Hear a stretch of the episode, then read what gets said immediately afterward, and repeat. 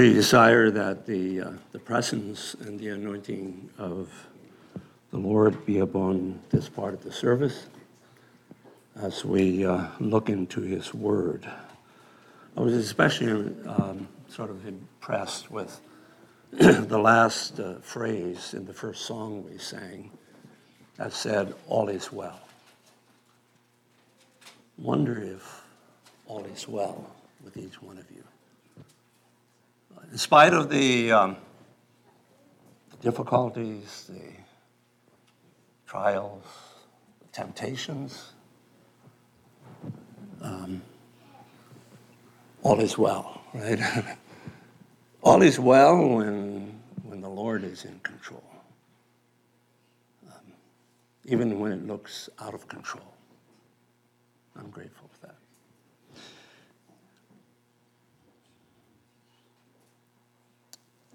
The, uh, the text that I'm going to be looking at in Galatians is from Galatians chapter 5.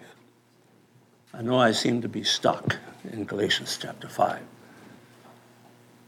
But uh, Galatians chapter 5, um, I'm going to I'm going to read from, first of all, verse 9,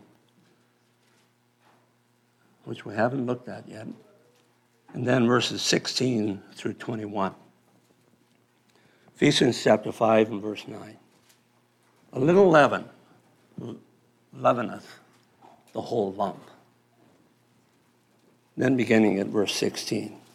This I say, then, walk in the Spirit, and you shall not fulfill the lust of the flesh. For the flesh lusteth against the Spirit, and the Spirit against the flesh. And these are contrary the one to the other, so that you cannot do the things that you would.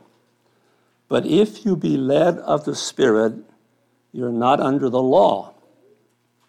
Now, the works of the flesh are manifest, which are these adultery, fornication, uh, uncleanness, lasciviousness, idolatry, witchcraft, hatred, variance, emulations, wrath, strife, seditions, heresies, envyings, murders, drunkenness, revelings, and such like which I tell you before, as I have also told you in time past, that they which do such things shall not inherit the kingdom of God. Sounds pretty serious, doesn't it? Um, my, my main focus uh, this morning is going to be the lusts of the flesh,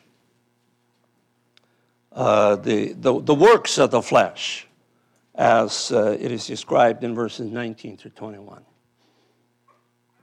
Even though I'm going to take my, the title for my message from verse 9 of chapter 5, that little um, phrase that says what a little leaven can do. Uh, and that's really the title of my message What a Little Leaven Can Do. A little leaven leaveneth the whole lump.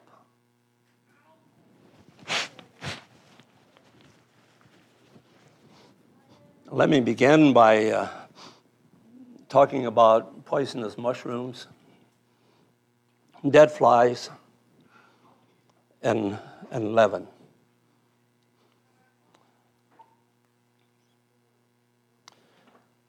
First of all, uh, I'm going to refer to uh, a short passage in 1 Kings chapter 4, verses 38 through uh, 41.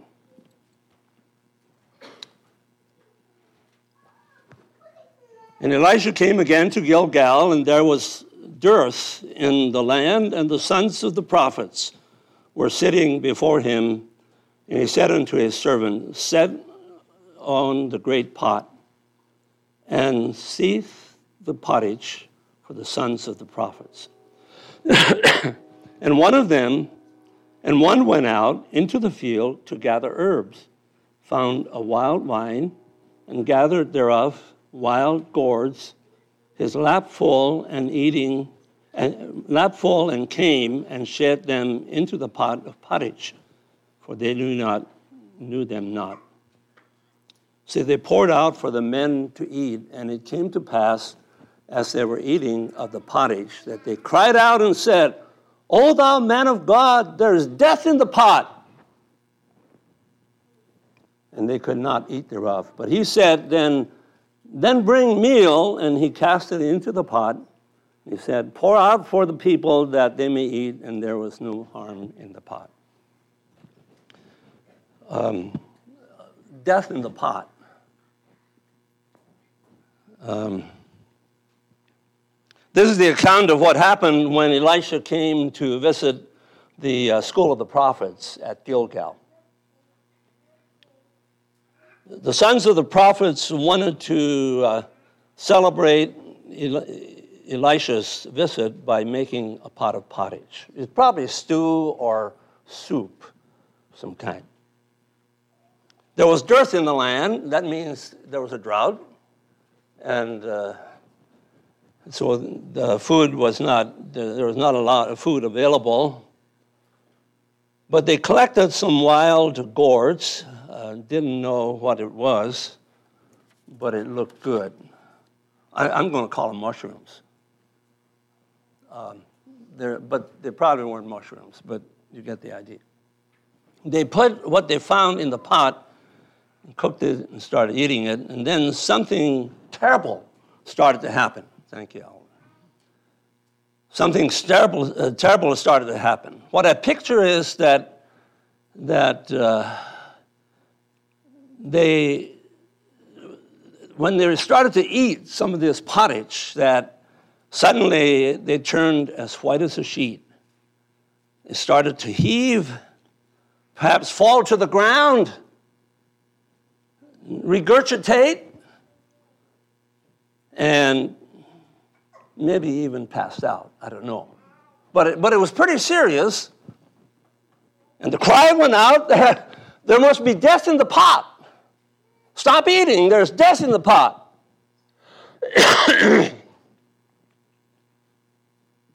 and Elisha said, Oh, come on. Uh, a, a, little, a little poison doesn't hurt you. Just no. No, no, he didn't. He said, bring some flour, bring some meal, and, and throw it in the pot, and it'll be all right. And it was, it was miraculous, but it, it worked.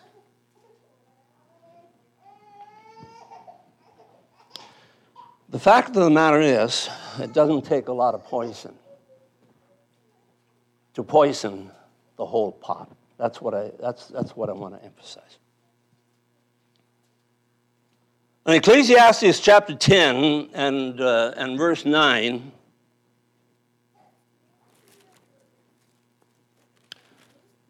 uh, verse 1 says, Dead flies cause the ointment of the apothecary to send forth a stinking savor. Um, dead flies. I'm calling this dead flies in the per- perfume because I understand the, uh, the ointment that he's talking about was actually perfume. perfume. And so, uh, dead flies in the perfume here. Here's what I picture happened at the perfumery area one day, and I'm going to use my imagination a little bit. The perfume maker took some sap of maybe sandalwood, ponderosa pine, etc., and heated it until it became fine smelling cologne for men.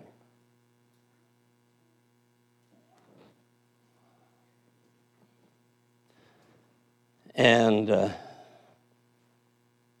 but as he, he set the container, uh, liquid container, somewhere to cool, um, some flies fell into the pot. I'm going to call these flies stink bugs because we know what that's like. We don't know what kind of flies it was, but uh, stink bugs fell into the pot. And the, uh, fuel maker doesn't realize what happened. It, even though he thought something didn't smell right, after he came back to the pot when it cooled off. So he go ahead and went ahead and poured the uh, perfume in a bottle and put it on the shelf to sell. A guy named Wayne came along and buys it. A couple days later, Wayne has a date with a fine young lady whose name was Edna. This happened about 58 years ago. He comes home on that day from laying a thousand brick and, and, all, and is all sweaty and smelling with BO. Wayne takes a shower, then grabs the bottle of cologne with a nice brown color. Stink bugs are brown, right? You know them. Dumps it all over himself and suddenly realizes he smells like a stink bug.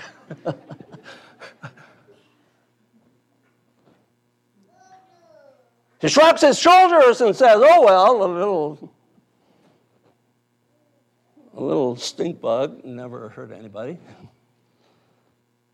No,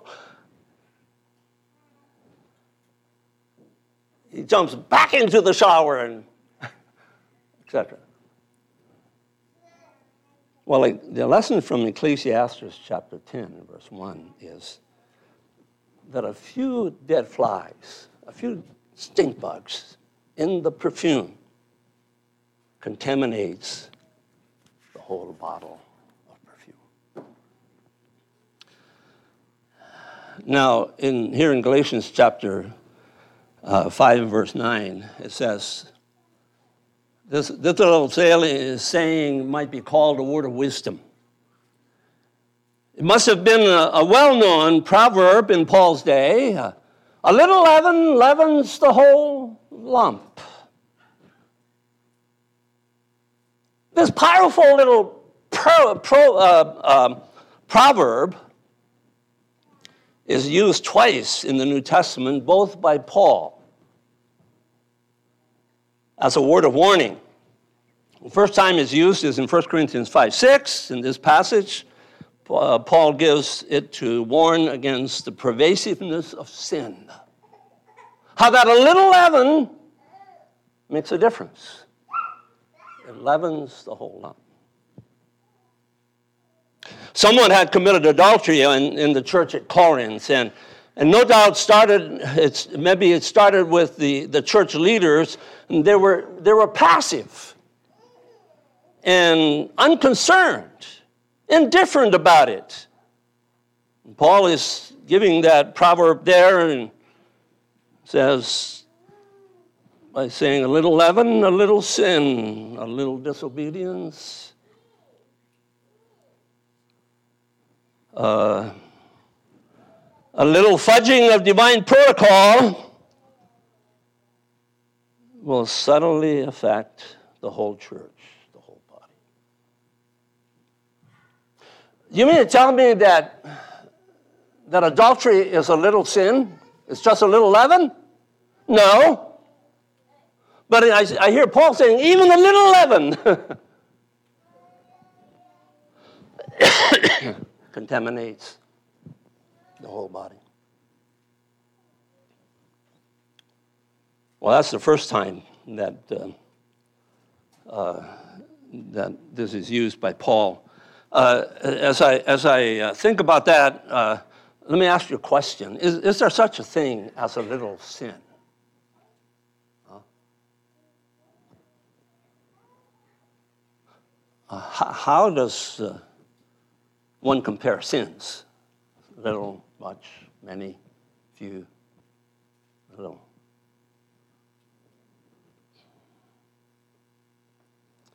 Maybe our question should be Does a little sin only matter a little, according to this saying? A little leaven leavens the whole lump.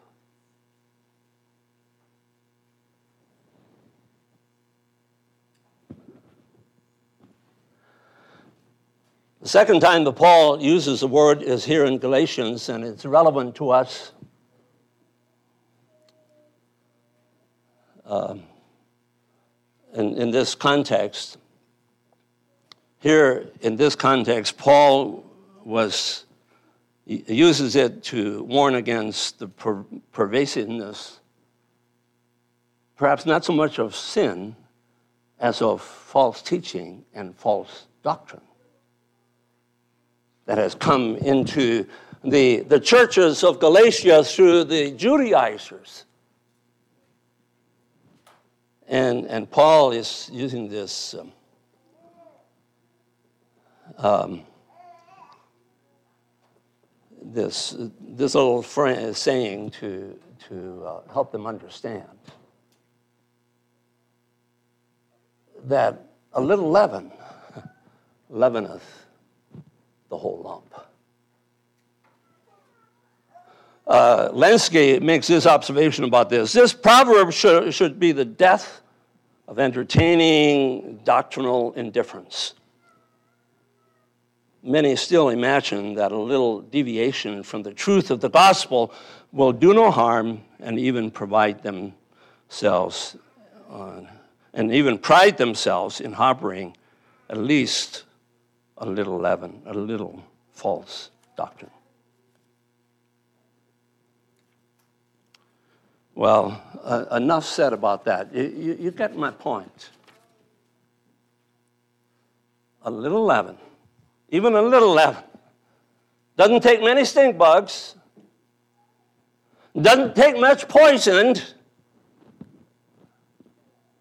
A little leaven. How many, how many of you be, would be okay with having a little cancer in your body? Huh? Talk about cancer. Just a little cancer? No problem. a little leaven leaveneth the whole lump.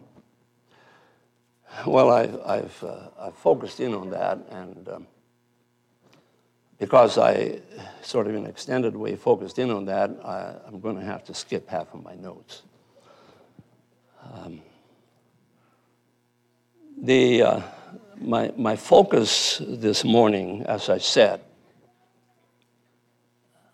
has to do with the, uh, the, the works of the flesh. And I, I really want to, what I want to do is I, I, plan to briefly explain and define each of these sins that are mentioned in verses uh, 18 and 19. When he, when he uh, identifies uh, at least 18 sins, which he identifies as the uh, uh the works of the flesh. I, I don't think that these are, uh, this is all of them. This isn't uh, uh, all inclusive, but, but it gives us a list to work with. And it's a daunting list. I, I, I have to admit to you this morning that as I've been working on this list, the list, I, I have I've dealt with, I was convicted in my own life. Um,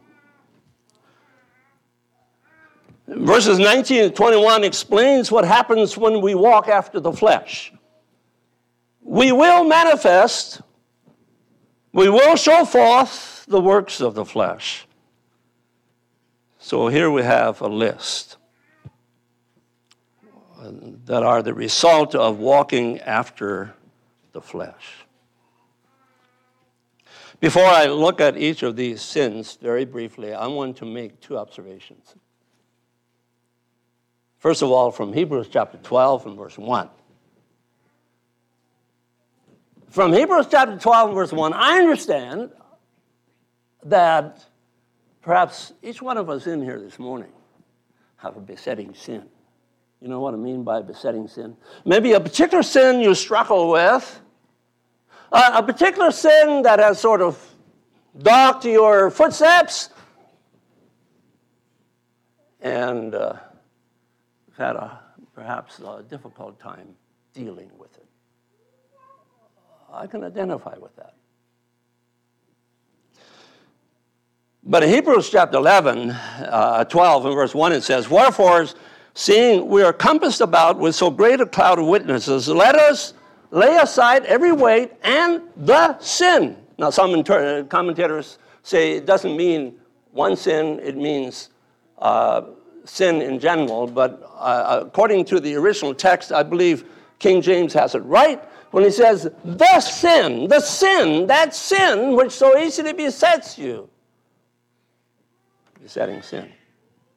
I say that only to, to encourage you as we look at this uh, list of sins that perhaps you listen for the voice of the Holy Spirit to see if you can know, identify what your particular besetting sin might be.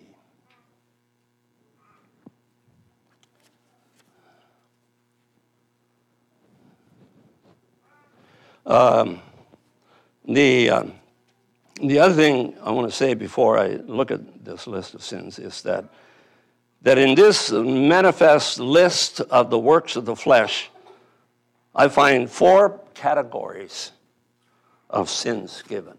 Four categories. So this is a, in a sense, is a categorical, categorical list. And so he lists four he lists four categories of sins as you look over uh, carefully over uh, this list of 18 sins. And, and so the, the first category, category number one, lists four sins of a, of, of a moral nature in verse 19. These four sins have to do with the misuse of our sexuality. They have to do with four different levels of sexuality or sexual immorality, uh, perhaps. Before I look at the four words that describe sexual promiscuity, I want to notice three things about our sexuality and sexual sins. First of all, human sexuality was designed by God is not evil in itself. I want you to recognize that. That's important. I, I believe it's important that you teach your children that when the time is right. Secondly,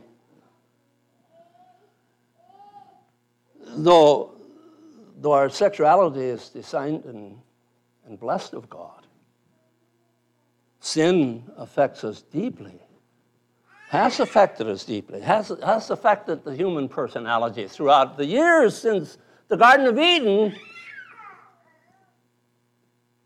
Sin has affected us deeply in the area of our sexuality. That's so true in the world today. Thirdly, sexual sins adversely affects the human personality in profound ways that other sins don't.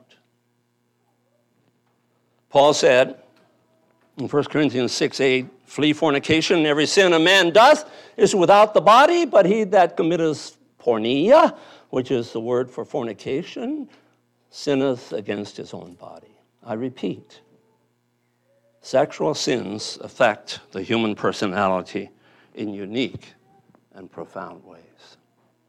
That's why Paul said, flee fornication, porneia. Now, a brief look at the four words Paul uses to define sexual promiscuity. The first one is adultery. This has to do with breaking the marriage covenant by marital uh, unfaithfulness to each other as husband and wife. Um, and uh, Jesus also said that by looking on a woman to lust after her, a man can commit adultery in his heart. Jesus also said, He that puts away his wife commits adultery. And he who marries her, that is put away, also commits adultery. So we understand what adultery is, right?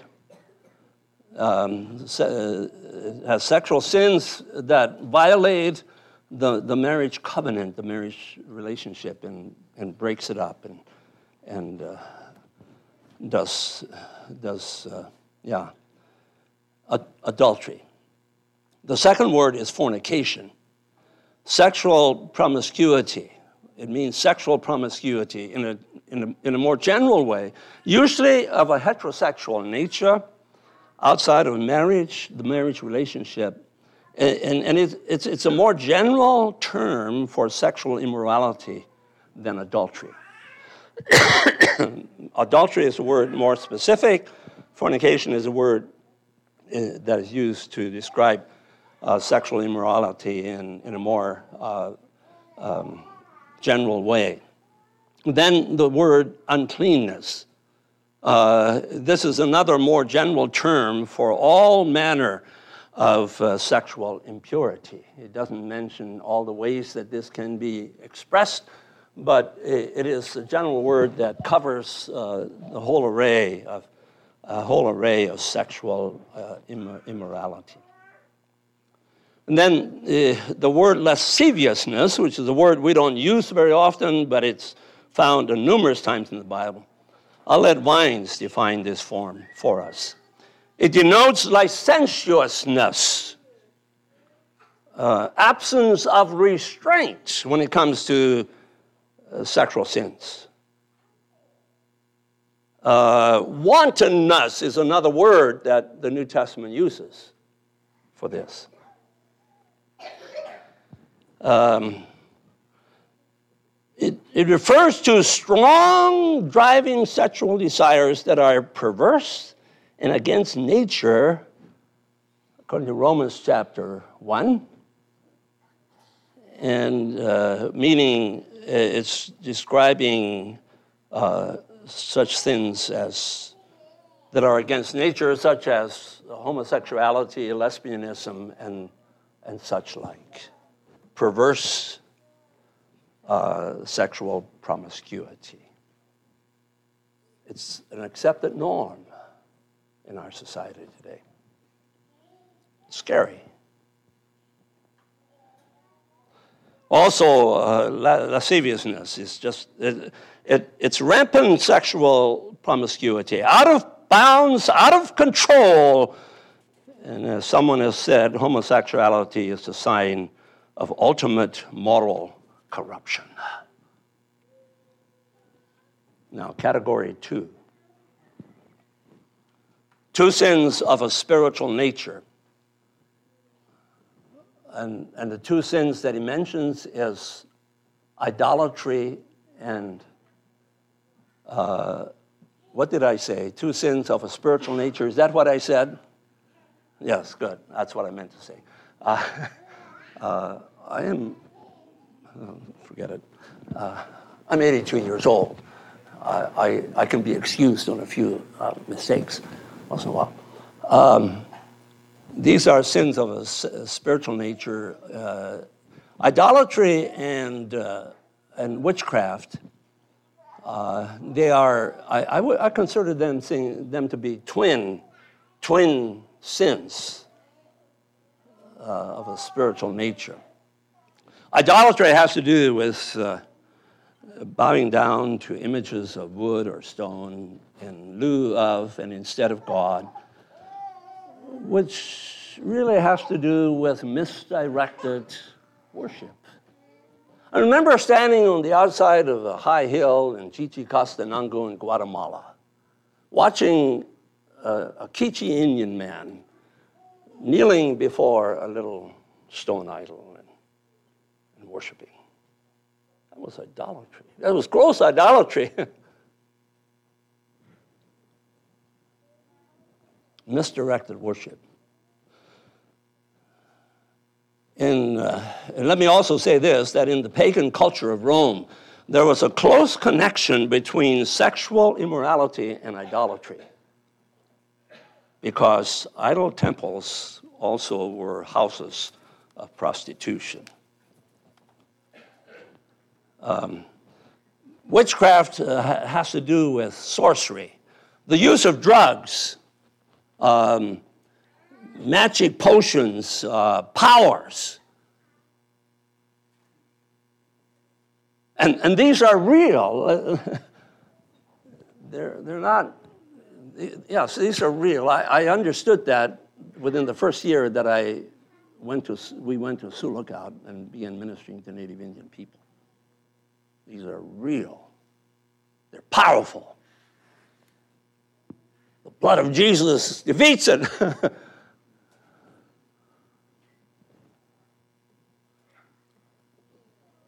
um, it's interesting that the Greek word for witchcraft is pharmakeia, from which comes our English word pharmacy. Witchcraft has to do with the use of occultic charms and demonic powers. And it's, it's interesting that in Acts chapter 17, verse 22, when Paul sees all the idols on Mars Hill, that he said to the philosophers, I perceive that in all things you are superstitious, too superstitious. And the meaning of the Greek word for superstitious is giving reverence to demons. So Paul was really saying, I see that you're giving reverence to demons. That's witchcraft in many different forms. So again, I say the connection between idolatry and witchcraft is not superfluous. Um, 1 Corinthians 10 20 says that by sacrificing to idols, one sacrifices to devils. Yeah. Category three. Now here's the biggie sins of a social nature which violate brotherly love. And there, he mentions eight sins. I'm going to run through these real quickly because I am going to finish my sermon, whether you walk out at 12 o'clock or not. I think my wife will say at least. First sin is variance. And we, these are terms that we read over them and just sort of skip over, and we, we don't know what we're reading. You should read these with a, with a Bible dictionary in hand or something.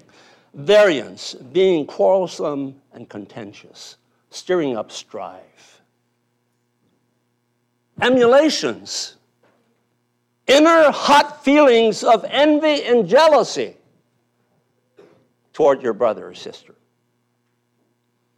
Wrath, to flare up in hot anger.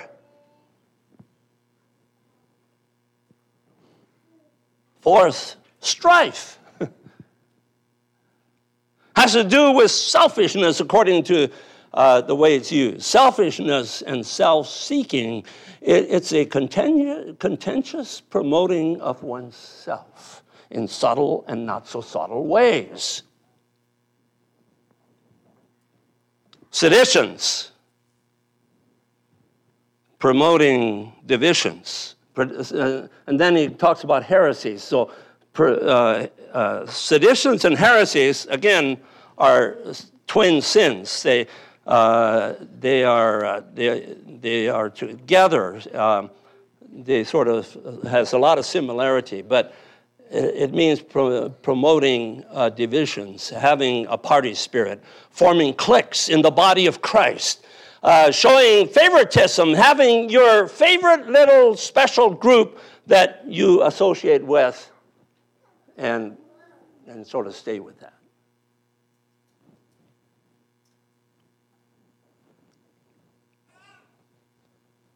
Um, and then uh, the seventh one is envying. So I believe you understand that. Having ill will toward others, especially those that oppose you. Having spiteful feelings toward others, especially when those who despise uh, you, you sort of despise are successful.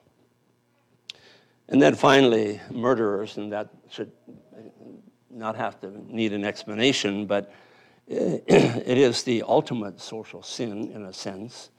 Um, and each of these other social sins, when intensified, can end in murder.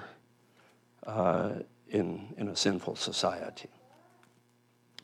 Well, those are the, uh, the list. Uh, how, how do you like that list?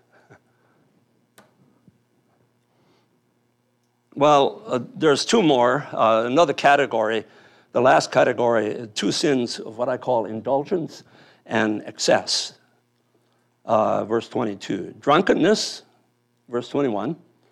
Uh, all, of, uh, all of us know that drunkenness, what, what it is, it, it has to do with the use uh, of wine, excessive wine, and intoxicating beverages uh, and revelings. Again, these two uh, sort of go together, verse 21.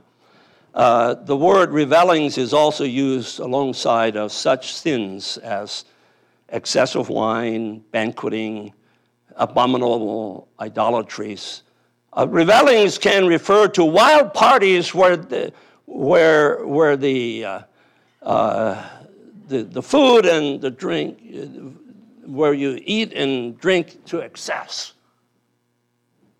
Maybe we don't do that, but they did it in the. Uh, it was uh, it was very uh, prevalent in the pagan society of Rome during this time, because uh, uh, it was excessive drinking and overeating, and people would drink and eat till they could eat no more, then go vomit, regurgitate what they ate, and do this and do this several times and go do it again because they enjoyed the pleasure of food and drink. Someone want to throw up now?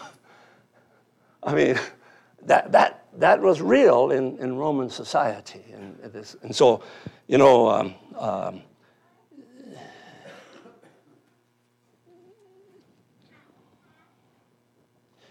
this was all integrated, uh, in a sense, this was also integrated with idol worship in the pagan Roman world. And uh, uh, I find it interesting that uh, Martin Luther translates uh, this, these last two uh, sins, saufen und fressen. Okay, saufen and fressen. it sort of gives the connotation, if you understand German, uh, of this of these sins.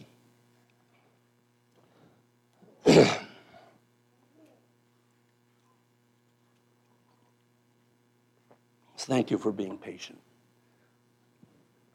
I have two conclusions. Conclusions number one. Conclusion number one.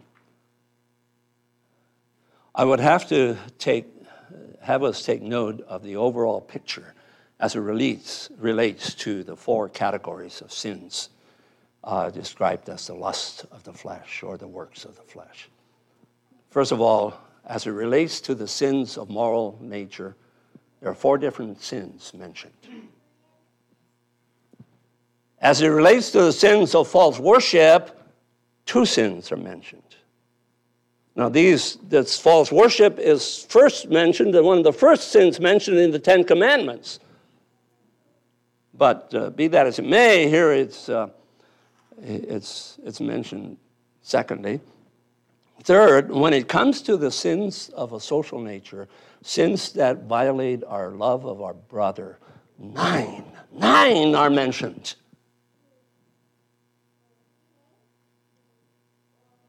And two sins are mentioned that have to do with sins of excess. What does this say to us? Does it say anything to us at all?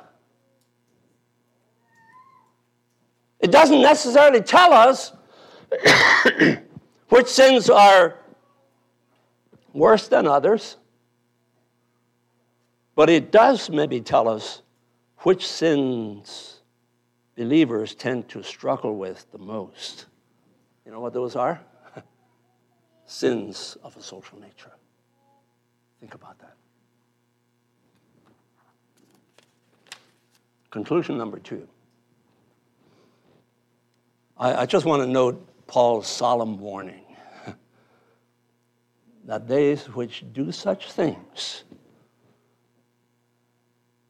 those who practice such things shall not inherit the kingdom of God.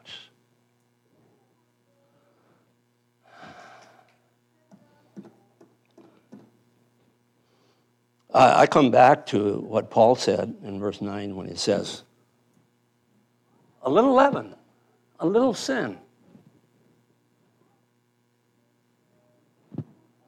Leaveneth the whole lump.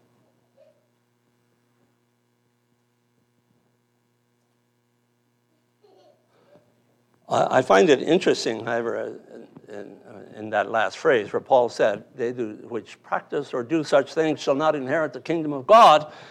I find it interesting and disturbing that most evangelical commentators fall all over themselves at this point to declare that this doesn't mean that if one has been justified by faith, that he will lose his salvation if he does such things. Because at the moment of his justification, all of his sins, past, present, and future, have been already forgiven. That's the reasoning. That's, that's what comes through. I consider that bad theology. I consider that not only bad theology, I, I consider that heresy. God bless you as you consider such things. I, I know it's 10 after 12. Uh, but does anybody have anything you want to say? Just the last moment here before we dismiss.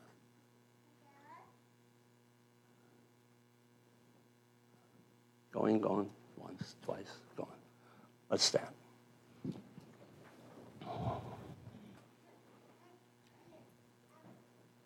Lord, we, Lord of the church, Lord our Savior, our Redeemer, the one who delivers us from the practice of sin. The one that can keep us from practicing the works of the flesh. Look upon us with grace this morning and, and help us to walk carefully as we leave this place. Um, bless each one. And Lord, we, we want to thank you for the forgiveness of sins, for cleansing us from all unrighteousness through the blood of Jesus.